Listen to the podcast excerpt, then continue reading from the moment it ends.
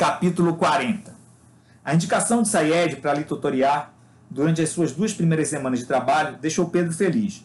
As funções mais básicas do sistema inteligente de monitoramento foram absorvidas nos três primeiros dias de treinamento. Naquela manhã, o iraquiano iria lhe passar informações sobre os módulos de ativação de alarmes e alertas, um dos destaques do software. Essas funções eram parametrizadas pelo usuário, segundo seus próprios critérios de identificação de atividades suspeitas. Logo nos primeiros minutos do treino, Sayed percebeu que o nível de concentração de Pedro não era igual dos dias anteriores. Havia um quê de distanciamento e dispersão que não condiziam com a disposição com que ele vinha interagindo e assimilando os conhecimentos até então. Questionado se estava passando por algum problema, Pedro não negou. Disse que na noite anterior tiveram uma discussão acirrada com Luísa, sua namorada, via Skype, causada, segundo sua própria concepção, por ciúme bobo e infantil da sua parte. Disse ainda que acordaram com uma sensação de imenso vazio e que desde a sua chegada à Inglaterra, pela primeira vez, colocava em dúvida se fizera a coisa certa a, a se afastar de tudo e de todos que amava para investir na sua formação na área de cinema. Sayed procurou animar Pedro. Pô, não é o que você sempre quis na vida, rapaz? Você não está correndo atrás de seus sonhos?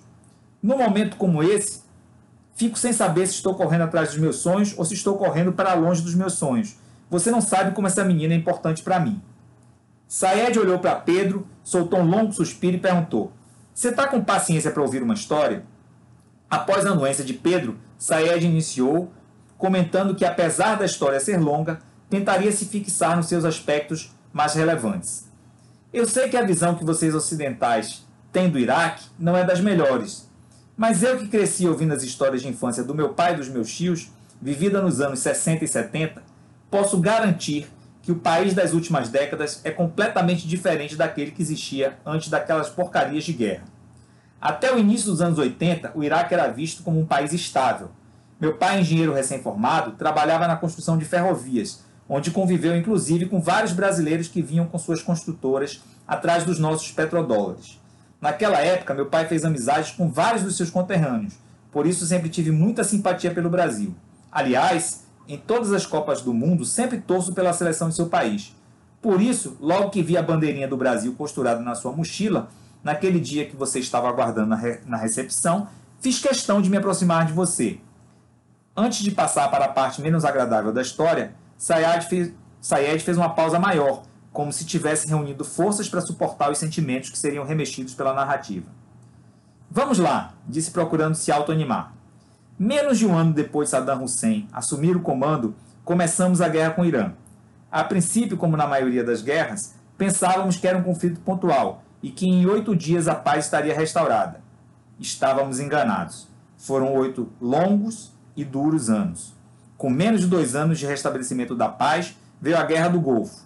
Eu era pequeno, mas me lembro muito bem dos toques de recolher, do céu de Bagdá iluminado pelo bombardeio americano. Em dois anos de guerra, morreram mais de 100 mil soldados e alguns milhares de civis. Esses números, na verdade, nunca são muito precisos. O Iraque ficou em ruínas e a situação depois só piorou quando fomos vítimas de sanções comerciais e econômicas que impediram a reconstituição do nosso país.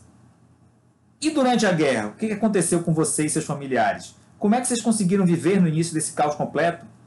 Sayed gesticulou com as mãos, como se quisesse indicar que esse era o ponto onde queria chegar e continuou. Durante a guerra com o Irã, não tivemos maiores problemas financeiros. Meu pai continuou trabalhando na área de construção e tínhamos uma vida até confortável para quem vive uma situação de grande conflito. Após a guerra do Golfo é que a coisa ficou muito ruim para o pessoal que tinha mais qualificação, como os engenheiros. Meu pai perdeu o emprego e meus dois irmãos mais velhos, que tinham menos de 15 anos na época, começaram a trabalhar nas empresas do setor de petróleo para ajudar em casa nosso padrão de vida caiu bastante, mas viver num país sem guerra já fazia com que nos sentíssemos melhores que nos anos anteriores. Essa situação de paz provisória, acompanhada de um país em crise, ainda governado por Saddam Hussein, perdurou até 2003, quando fomos novamente invadidos pelos Estados Unidos, apoiados pelas ditas forças de coalizão. Na verdade, é uma sacanagem enquadrar os ataques que, sofre que sofremos como uma guerra. Menos dois meses depois do início da invasão, Bagdá já tinha caído e o orelhudo da Casa Branca já tinha decretado o fim das operações militares. O que tinha sobrado de infraestrutura do país foi devastado durante a invasão e morreram cerca de 140 mil iraquianos entre militares e civis. O mais injusto e revoltante é que os Estados Unidos e seus aliados justificaram a invasão sustentando que o Iraque tinha armas de destruição biológica em massa. O fato é que, por mais que tenham vasculhado, essas armas jamais foram encontradas pelas forças de ocupação. As também é, é, alegadas ligações de Saddam com grupos terroristas islâmicos só são críveis pelos ignorantes e por aqueles que têm má fé. Eu lhe pergunto, como é que um presidente sunita se aliaria aos xiitas que compunham esses grupos islâmicos? É, não parece fazer sentido, comentou Pedro. Pois é. Além disso, ao contrário do que possam indicar as manifestações religiosas dos últimos anos e os atuais conflitos internos que passam nas televisões do mundo todo, o Iraque era um país laico na época de Saddam, possivelmente um dos países mais laicos de toda a região. O resultado dessa série de guerras e da raiva acumulada por nós iraquianos ao longo desses anos foi trágica para a minha família. Meus dois irmãos mais velhos resolveram se integrar a grupos islâmicos revoltosos não por fervor religioso, religioso, mas pelo compartilhamento de ódio e sentimento de injustiça com a situação do país. Menos de dois anos depois da invasão americana, a renda real média da população era menor do que a de 1980. Aproximadamente um quarto das crianças com menos de 5 anos de idade estava subnutrida. Havia racionamento de energia em mais da metade das horas do dia e meus dois irmãos estavam mortos. Pedro, que se envolvera desde o início da história de Saed, não conteve uma interjeição de exclamação a essa altura da narrativa. O iraquiano, no entanto, não deu oportunidade para uma nova intervenção do amigo. Perder dois, dois irmãos parece e é muito triste, mas para nossa família e para mim, principalmente, esse foi só o começo do fim. Meu pai, que estava endividado sem muitas perspectivas, não pôde suportar o baque e tirou sua própria vida, menos de um mês depois do que aconteceu com meus irmãos mais velhos. Sem perspectiva nenhuma em nosso país, eu, minha mãe e meus dois irmãos mais novos conseguimos fugir.